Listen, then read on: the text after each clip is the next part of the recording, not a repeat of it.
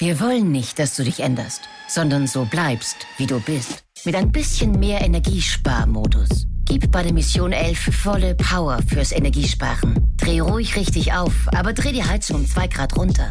Sei ein Warmduscher, aber mach's kurz. Beende die Eiszeit und lass dein Gefrierfach nur so dahin schmelzen. Gemeinsam sparen wir 11% Energie mit der Mission 11. Wie das geht, erfährst du unter Mission 11 AT. Entgeltliche Einschaltung des Klimaschutzministeriums. Druck in der Stimme, Stimmdruck erzeugt Gegendruck. Vielleicht kennst du das ja auch, wenn du völlig unerwartet Einwände erhältst, in Situationen, in denen du gar nicht damit rechnest, oder wenn plötzlich ein Streitgespräch entsteht aus nichtigem Anlass. Drei praktische Tipps, wie du trotz aller innerer Begeisterung den Druck in der Stimme vermeidest, das geben wir dir in dieser Episode. Bleib dran. Der Ton macht die Musik. Der Podcast über die Macht der Stimme im Business mit Arno Fischbacher und Andreas Giermeier. Für alle Stimmbesitzer, die gerne Stimmbenutzer werden wollen. Wie wirkungsvoll nutzt du bereits deine Stimme in deinen vielen Gesprächen? In meinem aktuellen Videotraining Voice Sales, die Macht der Stimme im Gespräch, nehme ich dich bei der Hand und begleite dich im Videokurs zu noch mehr bewusstem Einsatz deiner Stimme in deinen Gesprächen. Neugierig? Dann schau doch auf akademie.arno-fischbacher.com. Was passiert, wenn du in all deinen Gesprächen, die du führst, immer Gegenwert bekommst? Wenn Menschen, sobald du ihnen ein Argument bringst, sie sofort in die Abwehrhaltung gehen und dir wieder Gegenargumente entgegenhauen. Lieber Arno Fischbacher, ich grüße dich erstmal ganz lieb und wir wollen uns heute dem Thema der Reaktanz widmen, der ewigen Gegenargumente des andauernden Argumentierens. Und du hast da ein schönes Fallbeispiel, das du tatsächlich aus einer deiner Coachings mitgebracht. Mhm, mhm. Ja, aus einem Coaching. Wirklich ein interessantes Beispiel.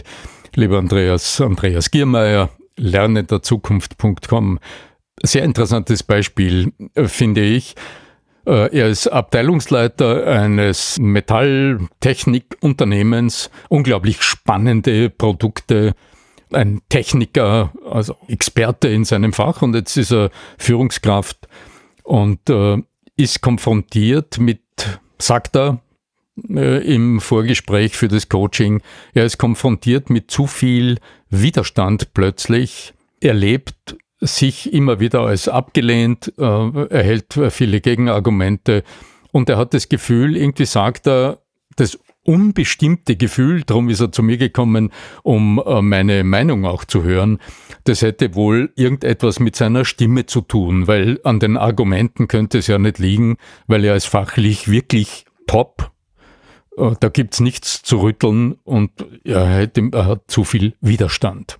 Ja, und äh, in der näheren Analyse sind wir auf drei Punkte gestoßen, über die ich gerne heute sprechen will. Das eine ist die Sache mit den Argumenten.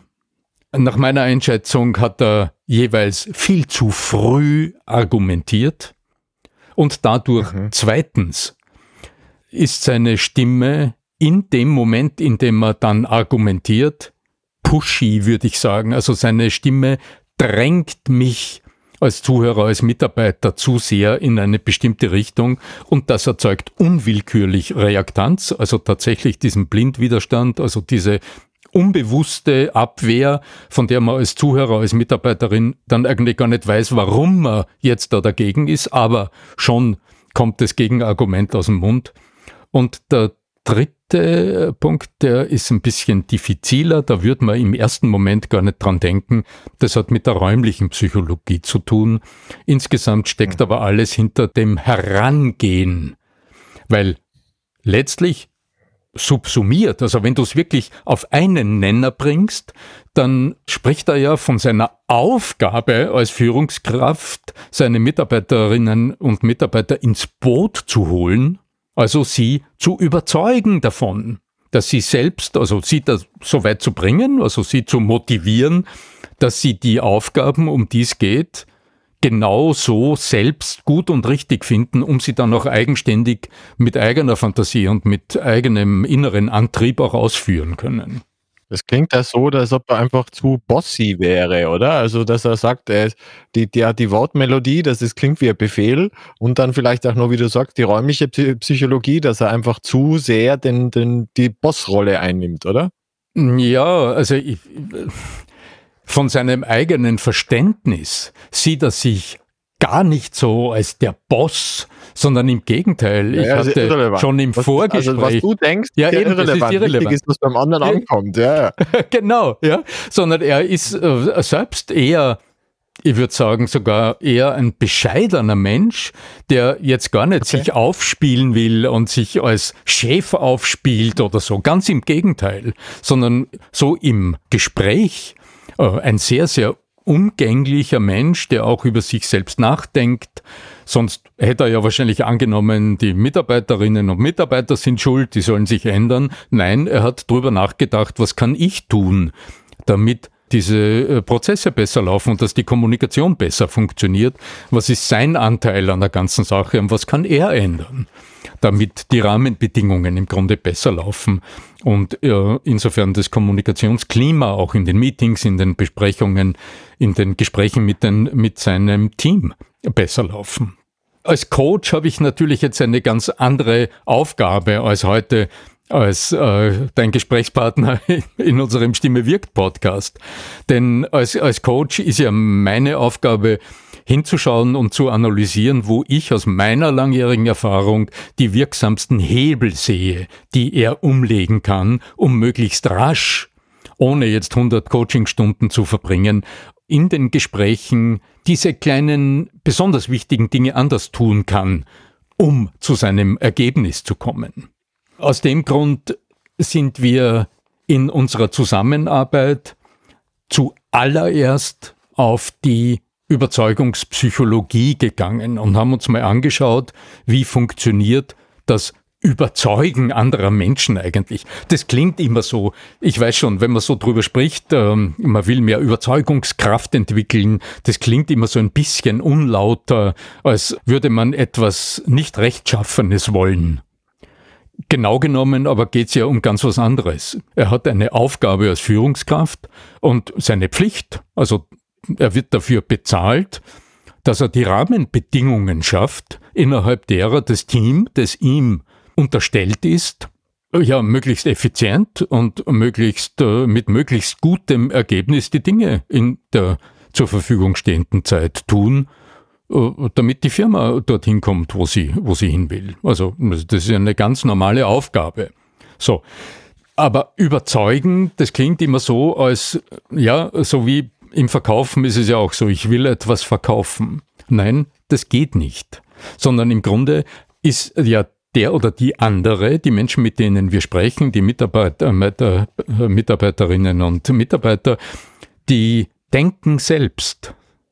Und es geht immer darum, in den anderen das zu wecken, was sie zu den Gedanken führt oder zu den Aussagen oder zu den Handlungen führt, die im Gesamtrahmen passend oder wirkungsvoll sind. In der Kommunikation mhm. geht es grundsätzlich immer darum, also schon vom Baby an, es geht immer darum, die anderen dazu zu bewegen, dass sie das tun oder sagen, also dass sie so handeln, wie es unseren Vorstellungen oder unseren Bedürfnissen entspricht. Es sind ja die Babys die besten Manipulatoren, könnte man sagen. Ähm, ja, ja, ganz genau. Ja? Also sie haben größtmögliche Überzeugungskraft. Jetzt ist nur die Frage als Erwachsene, welche Strategien haben wir denn hinterlegt? Es geht also wieder um Gewohnheiten, in dem Fall um Denkgewohnheiten.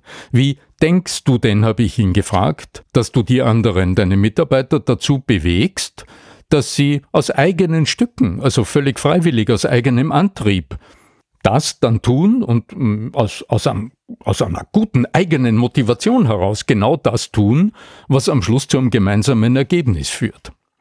Und da sind wir jetzt plötzlich von diesem ich argumentiere völlig weg, weil ein Argument, das zu früh formuliert ist, weckt in jedem Gespräch Reaktanz. Das weckt in jedem Gespräch eine instinktive Abwehr. Und jetzt kommen strategisch gesehen gleich zwei Elemente dazu. Das eine ist, wenn du diese Abwehr dir vorstellst, dann wirst du zwei Menschen sehen, die frontal einander gegenüber sind und der eine grenzt sich mit der Hand gegenüber dem anderen ab und sagt, nee, nee, nee, so nicht, weil.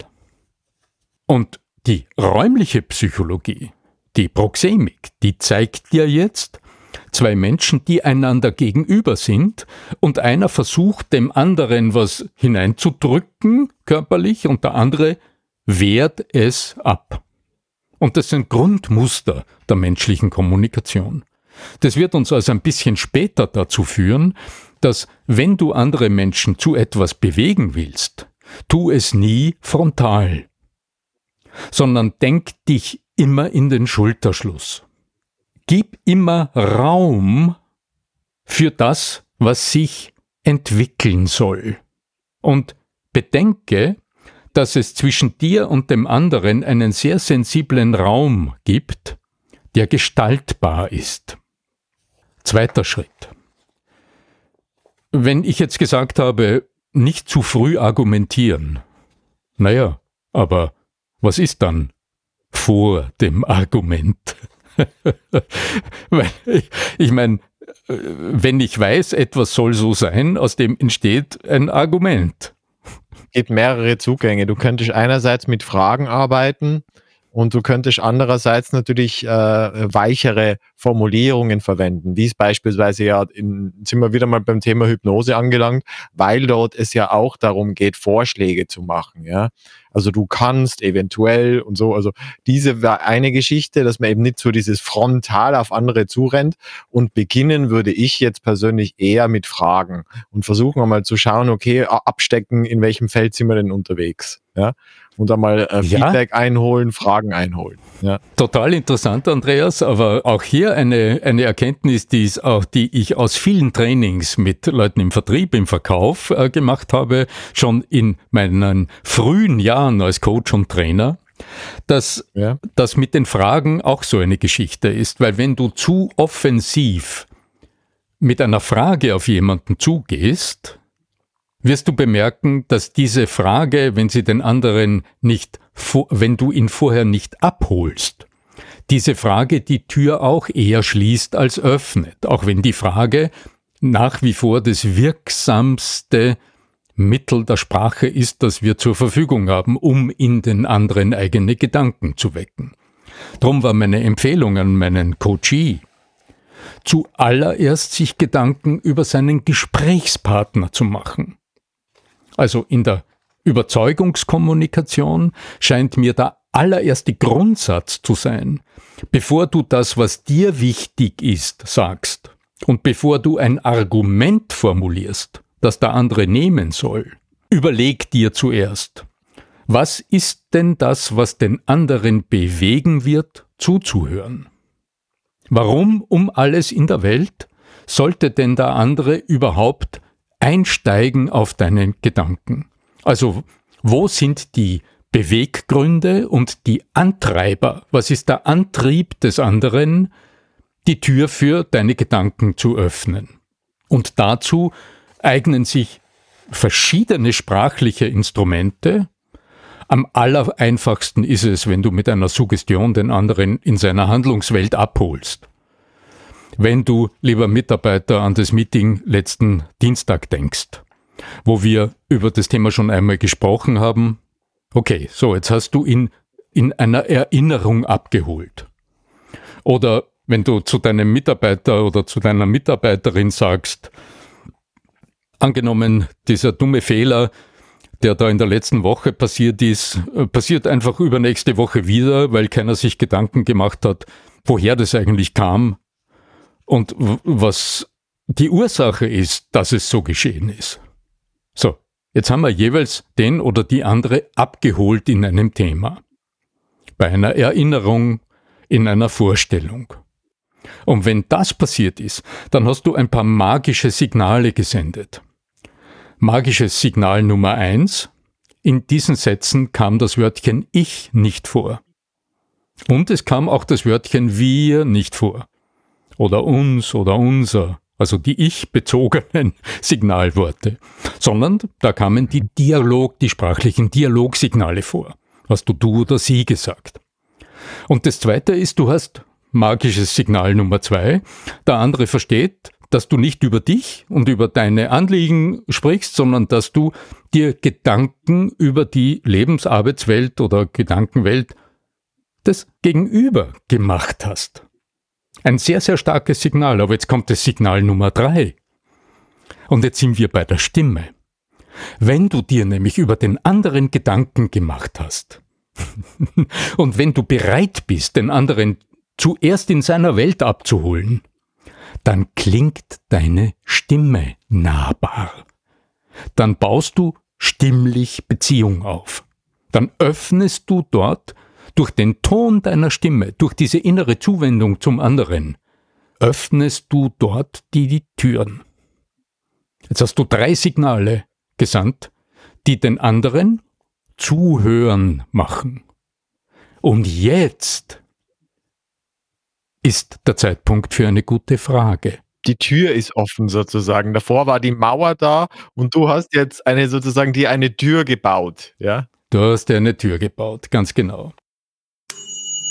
Wie wirkungsvoll nutzt du bereits deine Stimme in deinen vielen Gesprächen? In meinem aktuellen Videotraining Voice Sales, die Macht der Stimme im Gespräch, nehme ich dich bei der Hand und begleite dich im Videokurs zu noch mehr bewusstem Einsatz deiner Stimme in deinen Gesprächen. Neugierig? Dann schau doch auf akademie.arno-fischbacher.com. Jetzt macht der andere schon mal die Tür auf, guckt vorsichtig aus der Tür heraus und sagt, ach so, ja, aha, ja, und wartet. Und jetzt bist natürlich du dran. Und jetzt braucht es wirklich einen starken sprachlichen Hebel. Jetzt braucht es eine Frage. Und auch hier lauert wieder die übliche Gefahr, denn wir, oder in dem Fall mein Coachie, äh, meine Führungskraft, mein Abteilungsleiter, der weiß ja, wenn er zu sprechen beginnt, was er will. Ihm ist ja sein Anliegen klar, im, im, Gegensatz zum anderen. Aber sagen wir mal, es ist ihm klar, hat sich vorbereitet. So, ja, ja, ja. Jetzt verführt das dazu, bereits die Frage zu stellen, die zu einem Handlungsimpuls führen soll. Also im Grunde im Verkauf würde man sagen, die Abschlussfrage zu stellen. Also die Frage, die den anderen schon zur Lösung motivieren soll. Und das ist zu früh. Darum empfehle ich, wenn es wirklich um heikle Gespräche geht, überleg dir eine Fragekette. Also überleg dir mal eine Abfolge von Fragen, bei der die letzte Frage selbstverständlich die Frage nach den Handlungsoptionen sein wird. Was ist der konkret nächste Schritt? Sagen wir mal. Das wäre so eine Handlungs Frage, so eine äh, Frage, die direkt in die Aktivität führt.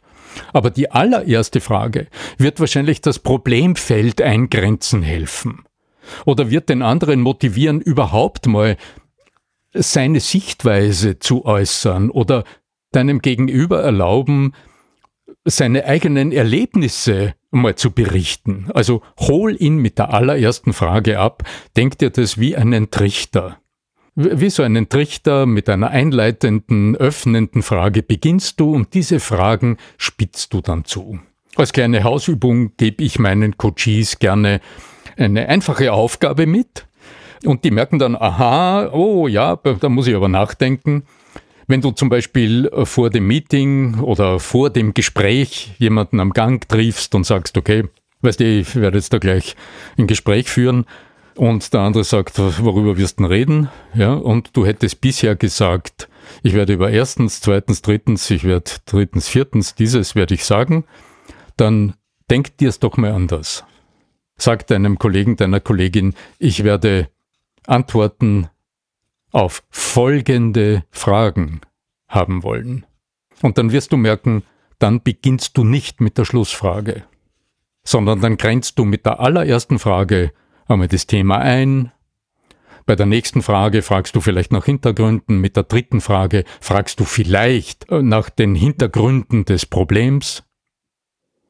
Dann fragst du nach, vielleicht nach Lösungsmöglichkeiten, um am Schluss dann den Sack zuzumachen mit der Frage, die nach dem sinnvollsten nächsten Schritt fragt. Und dann hast du strategisch dich vorbereitet und gleichzeitig hast du gewährleistet, dass du immer den anderen im Blick hast und immer auch im Blick hast, von wo du deinen Gesprächspartner abholst und auf welchem Weg du ihn begleitest zu einem gewünschten Ziel. Sehr, sehr spannend. Ja, also diese, ja, und vor allen Dingen der wichtigste Punkt, einfach sich überhaupt einmal hinzusetzen und vorher Gedanken zu machen und nicht einfach auf den äh, Mitarbeiter zustürmen und sofort äh, die Befehle erteilen. Ja. Das wäre das Naheliegende, ganz klar. Tu dieses und dann wird's delegiert, ohne zu hinterfragen. Und da ist die Gefahr natürlich sehr groß, dass du in der räumlichen Psychologie natürlich in der frontalen Position bist, dass du überhaupt nicht drüber nachdenkst, wie du den anderen zum Selbstdenken bewegst. Ich werde gerne die Episode 149 äh, in den Shownotes mitverlinken. Der wird den Namen gegeben haben, wie du, wie du durch die räumliche Psychologie zu äh, stimmstarken Präsentationen kommst. Da geht es jetzt weniger um Gespräche, sondern um Präsentationen. Aber die Gedanken der räumlichen Psychologie haben wir dort, denke ich, ganz gut ausgeführt. Und wenn du zuhörst und sagst, naja, das ist ein Thema, Gespräche führen durch den ganzen Tag. Was kann ich da noch besser berücksichtigen? Dann empfehle ich gerne unter akademie.arno-fischbacher.com die Challenge die du dann vorfindest, die mit der Macht der Stimme im Gespräch Kunden oder Mitarbeiter gewinnen heißt. Also wenn du, wenn dich das speziell interessiert, akademie.arno-fischbacher.com, dort findest du alle Unterlagen. In diesem Sinne, mein Lieber, ich bedanke mich ganz herzlich für die heutigen vielen Hinweise und äh, möchte dir nun noch die letzten Worte übergeben, wie das wie, wie immer. Und natürlich, äh, bevor wir das jetzt machen, mache ich nochmal gern den kleinen Hinweis, dass wir uns unbedingt freuen über eure Bewertungen. Ist ganz toll, weil wir jetzt immer mehr Zuhörerinnen haben. Und trotzdem äh, einige davon noch nicht eine Bewertung geschrieben haben. Die sind für uns ganz wichtig, damit wir auch von immer mehr Leuten entdeckt werden. Insofern freuen wir uns, wenn ihr bei entweder Apple iTunes, Apple Podcast, Spotify oder wie auch immer euer Anbieter heißt, äh, uns eine hoffentlich möglichst positive Bewertung hinterlasst. Dankeschön. Ja, was bleibt mir noch zu sagen? Die Stimme, so wie wir draufschauen, ist ja für den Menschen da draußen ist ja nicht so im Vordergrund. Da ist immer der Inhalt vorne. Also ich mag euch sehr ermuntern, so als Schlusssatz dieser Episode, zwischendurch gut hinzuhorchen und zu erleben, welche Bedeutung für dich selbst in der Kommunikation der Ton, die Tonalität, die Art und Weise hat, die das Was vermittelt. In diesem Sinne, möge die Macht der Stimme mit dir sein. Dein Arno Fischbacher.